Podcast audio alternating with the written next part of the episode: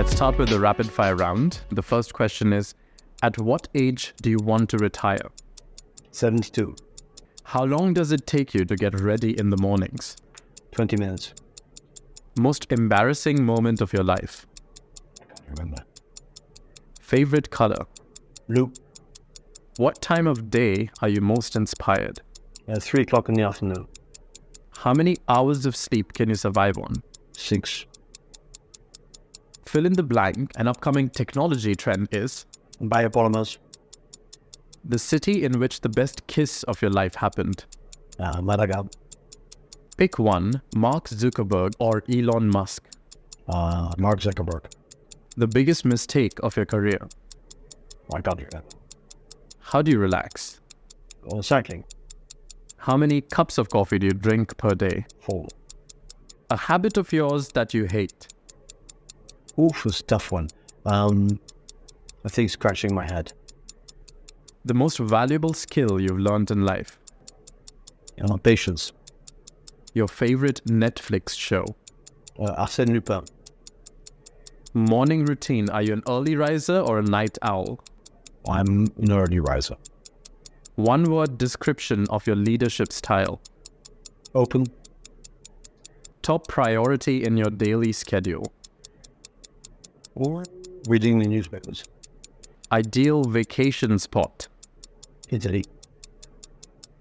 Key factor for maintaining a work life balance. Taking time to relax and.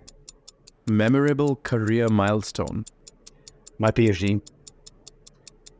A recent business innovation that caught your attention. I like this. Well, the, the, everything you can pay with your phone. Uh, the last song you've been listening to. There was a Fado song by Carlos do Carmo. And the last movie that you liked. Uh, past lives. Hmm. All right. Well, that's the end of the rapid fire round. So let's go on to the long questions, which you can answer with as much ease and time as you like. Uh, can you share more about your journey from earning a PhD in economic geography to your role as the president of the board of the European Innovation Council? Well, the journey you describe is a journey from PhD to president of the European Innovation Council. It's a journey of 31 years, so it's quite a long one. Uh, and of course, when I started it 31 years ago, I had no idea that it, it would end here. Um, however, a um, a thread in my career, starting earlier, so halfway my university studies, I've always been interested in innovation, and I've always been interested interested in innovation in manufacturing. So I like I like factories, I like places where things are made, and I like the way uh, innovation happens in factories. So I worked after my PhD for an industry association. Then I set up uh, a technology division within the association, which I privatized in 2000 and setting up my own company, uh, managing, applying for and managing European projects. So I built a lot of consortia, uh, applied for a lot of funding, uh, was successful one third of the times and not successful two thirds of the times. Um, and I also became a regional minister. And that was an important step to the current position because there I learned how to design policies, how to manage policies, how to how to explain them to, to, to citizens, voters, entrepreneurs. And that was a good, a very good training school. And afterwards, what also helped me is to evaluate proposals a lot. So over the last four years, before becoming president, I evaluated something like 150 proposals. So basically, I've learned all the elements that are required from a credit function in my CV over the last uh, know, 30 years, and always in the European context. So, when you look back at it, what specific experience influenced your move from academia to a position of leadership in innovation? Um, I'm, fr- I'm I'm from an entrepreneurial family. My my father was a CEO, my grandfathers were CEO, so I'm used to be surrounded by people who are trained to make decisions. Um, and I think I was a bit an awkward academic because I was more interested in knowing things for deciding, but not knowing things for knowing things for for knowledge sake. So I've always had a kind of let's say CEO mentality. I'm the oldest kid, grandchildren, and so on. So I have to manage my my cousins and and and and, and nieces as well. Um, so so that that was an important one. But what really was decisive was uh, to be chairman of a program committee. So writing an election manifesto for my party, end of nineties, and um, I really chose to candidate for the regional parliament because I wanted to use the capital of the province much better. Uh, we had 4.4 billion euros in the bank as a region, and in the middle of the financial crisis of 2008 2012, uh, my manifesto was to invest that money in startups, and that was really what led to to this position. So, what do you think the state of the Dutch startup scene is now? Well, the Dutch is a, is a rather vibrant one, and that's also something we see in our instruments, the Pathfinder and the Accelerator of the EIC. And so, so they score second, third position in Europe, which for a small country is quite good. And that is because um, we've a lot of people, I'm one of them, but there, there, are at least 25 people more that have been working on it, are really building a regional and a national ecosystem. Prince Volkswagen has been very important on a national level. Uh, Rinke Zonneveld with and the, the very successful CEO of InvestNL. So we have a we have a comprehensive system um, from universities that that that promote spin-offs and startups uh, up to let's say funding instruments that, that help doing that. So it's very vibrant, but uh, it is only vibrant because it is also connected to Europe. So the, the success key key for any region in Europe is to have a strong ecosystem in the region and to connect across Europe. And in what way is the European Innovation Council facilitating that? Well, it's a, it's a huge innovation. It's uh, it's an instrument designed by uh, the past commissioner uh, Carlos Moedas, who now is mayor of Lisbon, um, and he really had a vision that we had to transfer innovation to deployment or innovation to real entrepreneurship.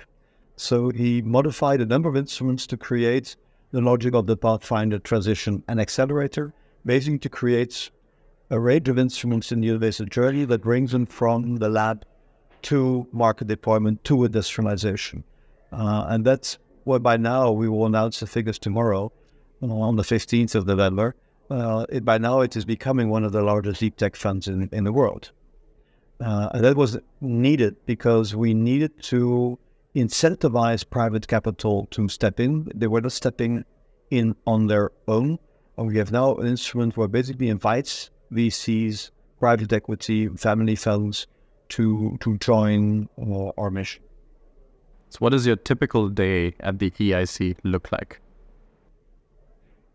Well, a real typical day is a day that I go out of Brussels, that I go to a member state, a country, uh, and I spend normally an afternoon an afternoon with um, with beneficiaries and applicants that are disappointed, so they were not selected, to understand their journey. So, wh- why were they successful in applying? What did we encounter after having applied? Um, and I also spoke to those who are disappointed to see how they can learn from that. This is what my typical visit is of an, an, afternoon, and then the morning after visit, some fish. Is an interesting story you have to tell about one of the people who had not selected a program that was not selected for funding? Or is that confidential? Well, that's confidential, but what typically you see is that you have, let's say, those who are not funded are either those who are too far already, so they have already managed all the technological risks and they only need funding for the market uh, deployment. And that's basically something we don't fund. We fund earlier when they're still three or four, five, six, seven years ahead of technological development, clinical tests, for example, scaling up to a pilot facility. Um, so one is basically they are too far. Um, and also very important is we have a, a, a moving definition of what deep tech is. So it's not something that is in fixed for 10 years, but, but basically with technology developing, sometimes technology becomes general, generalized. Uh, for example, apps for payments is no longer an a, a, automatic innovation by now. So that is that we, we don't fund either. Um, what is really sorry, and that this is a warning, uh, in the end of the accelerator application, you have an interview. Um, and what is sorry to see is that some applicants don't train it for hours. You have to train it for hours. Uh, ask people to to test you with a mock interview with with questions, with standard questions, because that's if you don't train that well, you have only one one half an hour to to defend your project. If you lose that because you're not well trained, that's a pity to spend the time on that at least two days. So, could you share an example uh, of a uh, specific project that embodies the core mission of the European Innovation Council? Um, a project that I like a lot is a, com- a company called Fibertech in Warsaw. And it's interesting because they're in Warsaw, so it's not, let's say, in the usual suspect city. Uh, and what they make is they make from plant rests, they make fibers, they extract fibrous matter. And from the fibrous matter, they can ra- make a whole range of products. They have now a wonderful small pilot factory in the east of Warsaw. Uh, and they really have the mindset, the entrepreneurship to scale up. So I hope to visit them in five years and see a, uh, a factory somewhere in the east of Poland in the countryside where you have a lot of agriculture. That's what we do, what we really like to do, because we have to be fossil free in materials in 2050. So we not need technologies like Fibertech to get there. So, in this dedication that you have for scaling up innovation, what challenges do you foresee and how do you plan to address them? Well, the, the big challenge is that you have, if, if you really want to scale up as a startup, you have a big capital um, expenditure ahead of you and a big capex. So the biggest challenge now is that we have money to invest into companies up to 17.5 million euros, but some investments are much larger than needed. So we hope to de- develop in the future, either in the STEP plan or in FP10, so after 2027, a follow up investment fund so that we can also offer large tickets for companies that really have to industrialize. That's an important barrier. The second one, of course, you need to get market acceptance. If you, if you come with new technologies, whether they're in, in health, in materials, in energy, in mobility, uh, you need to get traction from the market. So it's very important for us to connect our startups to corporates that have, have a critical mass to develop technologies and also to be more active in promoting innovative public procurement. So governments can also be a lead client for new technology, and there should be lead clients for technology. So, could you share an example where overcoming a specific challenge uh, led to a success in scaling up innovation? Uh, a good example is a company in France that has developed a technique with bi- biopolymers again to replace uh, breasts after a breast cancer operation. We should imagine that a lot of women get breast cancer before they're 15, so still in a very active stage of life, and recovering from cancer is an important challenge, and I think also a public mission to help them. And they've they found they've developed a, a, breast implant made of made of biopolymers. And um, the first challenge they had to meet, of course, is to to to develop the product in the way that it works. And now they're in the clinical test stage to test it on women that are courageous um, and have the trust to try the technology.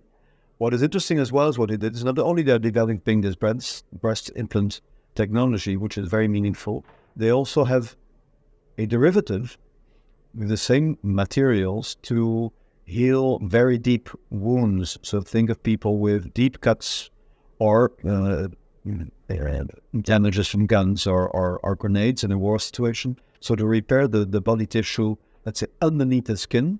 Uh, so what is clever with them, they have found, let's say, the army as a client, uh, but then let's say a short-term success, uh, the wound management process, and they have a long-term success ahead of them in the breast implants. So it's a, an interesting and clever combination of uh, technologies, societal needs, and and and um, well, having a good roadmap. So, speaking of short term and long term, how do you balance short term impact and long term, say, sustainability in prioritizing goals and initiatives? Oh, as, it, as an EIC or as a European Union, we are only for long term uh, because uh, speed is not our, our greatest strength.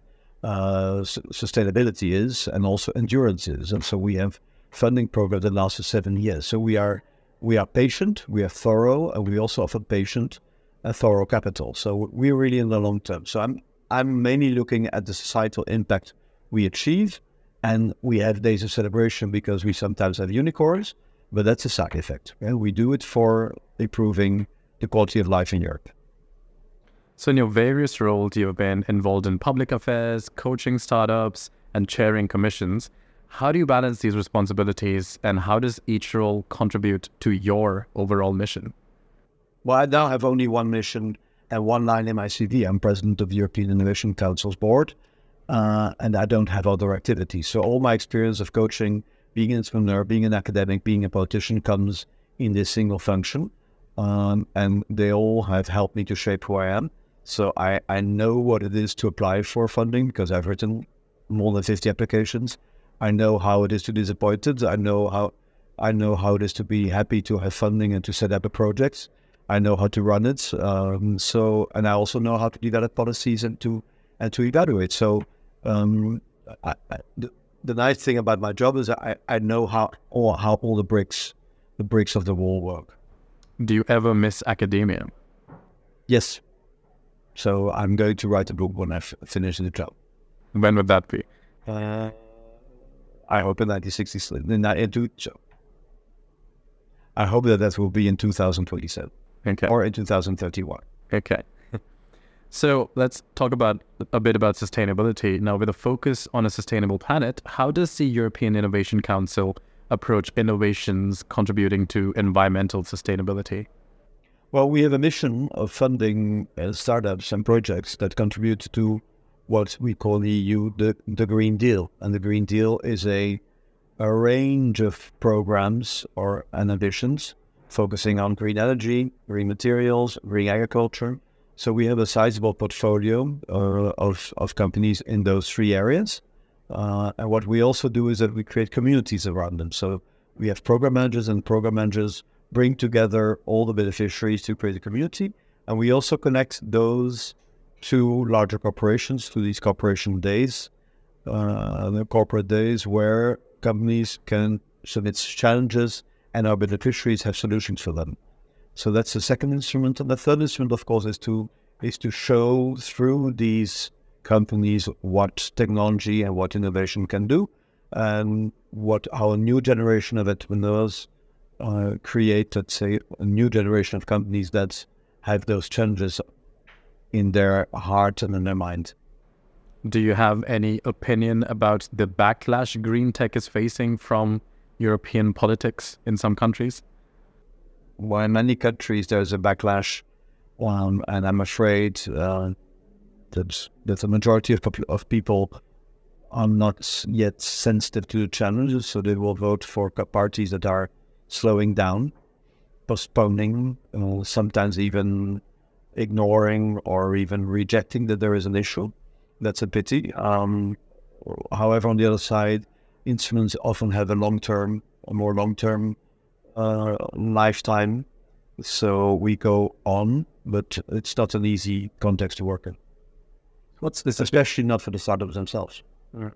So, what specific criteria does the council evaluate when supporting innovations aligned with environmental sustainability? Uh, impact is an important one. What is the potential impact? And impact is, is on the technology itself, but also is the team able to deliver? And so, are the skills on board, uh, commercial, technological, financial, organizational? Is the team diverse? All those are important elements to that we look at. So we really have a kind of SDGs as a as an overall um, set of criteria to, to evaluate proposals. So, do you think there's a lack of awareness amongst the general population about where innovation is headed? It's going to take too much time. It's going to cost too much money. Is that why there's a backlash against it? Uh, well, the backlash is more ag- against technologies that are already there windmills, solar panels in, in, in the landscape, uh, electric cars. You know, they're around now for some years. And it's very polarized. There is a group of people who are very enthusiastic about it, and there's a group who is who is against mainly because they're they're afraid of the side effects or of the costs of it. Uh, new technologies are always expensive in the beginning, and once more people use them, they get they get cheaper. Now, solar panels on a roof nowadays is the, is the price of a family a family holiday. Uh, that's affordable for many now, um, but it's kind of a, of opposition to it. Um, but on the other hand, the figures are going up. So more and more people put solar panels on their roof. People are reducing their meat their meat consumption. People are more careful planning uh, flights or long long long term journeys. So I think there is a general change in behavior on one side, but the voting behavior could be different. So, does the EIC plan to address this in some way with creating awareness or some marketing or PR around it? Well, we are part of the European Commission as a whole. So, uh, the, the, promotion of the objectives of the Commission of the European Union uh, are well catered for by uh, by the, the Commission in general. Our work is really just to show that startups can deliver, uh, and that we can help those startups to deliver. Okay, so let's pivot a little and maybe you can talk about now how innovators can make their proposals stand out in the competitive landscape of innovation funding. Well, let, us go to the technique first. Huh? So it's really a three step approach. First, it is to submit a pitch and a relatively short PowerPoint uh, and a video. And the main objective there is to seduce. So basically, to show evaluators that, you that there is a compelling case uh, in terms of technology and in terms of impact. I think the technology and the impact are at core in this first stage. If you succeed the first stage, well, which is not the majority of, of submitters, then you are invited to write a full proposal. And the full proposal is is rather 50 to 100 pages. And this, the key element in the, in the in the proposal there is again to confirm your impact and your technology with a number of key data, demonstrate that you have a patent, demonstrate that you know what the market is is possibly asking, where you will find the market. But the most essential in the proposal is the quality of the business plan, and so that you have a, a good prediction of your of your expenditures, of your revenues that you expect, and of your capital requirements. So the business plan is essential, and also, of course, the team you do that with. That's the second stage. So it's a very thorough stage for which I always recommend people to take your time, have other people reading it, uh, submit to critical review of people that you know. Um, so that's very a very important stage because that's the most critical in terms of success rate. And if if you're successful, then you go to the interview. An interview is ready for the in, for the experts to to feel that the team stands. Uh, so the team should be well prepared. As I said, should train that interview. Uh, it should show that the team knows what the others in the team say um, and that's basically to, to, to, to convince by creating trust. So it's seduction, conviction, and trust. Those three elements are essential in writing a proposal. So, what advice would you give regarding balancing groundbreaking ideas with the council's strategic priorities? Well, it's very simple. Uh, if they're not, if a proposal is not within the strategic priorities, it wouldn't be funded. Uh, so that is not something to take light. So read those texts very carefully. And those texts are essential. Whether you apply in an open program or a challenge, you should adhere very closely to it. Um, and then, of course, the second is that you understand your technological field. Huh? So we fund deep tech startups. So often people have been working since their master's thesis in the area. So they have master's thesis, PhD, some postdoc or experience in company. They often have five to 10 years working experience in the area. They know their field. So you should know your field. You should know what you bring, what the competitors have brought or are bringing, and how you distinguish yourself from them. And at the same time, it helps also to be connected to them and not be on your own, but to be part of an ecosystem. So think all those things well through. We see too many applicants who apply too early, so they haven't worked well their e- ecosystem, and they should have worked a year or two years longer, have a better uh, contact with possible clients and possible suppliers. So patience and endurance is important. So looking ahead then, what trends do you foresee in innovation and how is the EIC preparing for them? Well, the, the big buzz is AI, artificial intelligence, and um, that's rather new in the debate. Uh, I'm sometimes a bit cynical that AI is basically advanced statistics. So I had it at university 40 years ago, but not with the same ICT power that we have now, uh, the ability to to, to analyze huge amounts of data is new. And what is interesting is not AI on its own, but AI to understand uh, manufacturing processes, to, to, to, to really step improve the productivity of manufacturing uh, processes, both at in terms of what does the client need and being uh, customizing as much as possible and not making stuff no one wants, yeah. uh, but also in the process itself uh, to use in the most efficient way resources to get a to get a certain product or process made. Um, that's important. And also, what is important is to speed up or improve improve processes and to improve understanding. For example, there was a recent beneficiary. They use AI to analyze uh, all kind of radiographic or other imaging of the lungs to speed up an operation of a lung. So now it takes 15 minutes with a team of four to analyze the results of the AI to determine a scenario for an operation, whereas before it would have been a two hours meeting uh, with eight people to decide that. Um, so in health, it's very important to improve the quality of interventions, but also the efficiency of interventions, and AI can give a huge contribution to that. And the last one, which that's really my dream, is where you have let's say, let's say natural behavior. And natural behavior can best be uh, characterized with quantum computing. So imagine the understanding better how pharmaceuticals work in bodies or how polymers are generated, you need a combination of quantum computing for, let's say, the mass calculation possibility, AI as a, a software um, bone, backbone, and then apply it to materials or to, to chemistry body. If we can combine those three, we really have a wonderful crossover that can do a lot for sustainability. Right. So the last question for you is of a personal kind. What would you be doing in your life if not this? Um, if I was not doing this, I was doing what I was doing until April, uh, mainly uh, evaluating proposals and chairing uh, chairing boards. I was chairman of the vocational training board in the Netherlands. Uh, so evaluating and, and, setting up uh, evaluation systems to put to to innovative proposals. I think that would have been the main one. And what I also like uh, is I like to train people to to submit good proposals.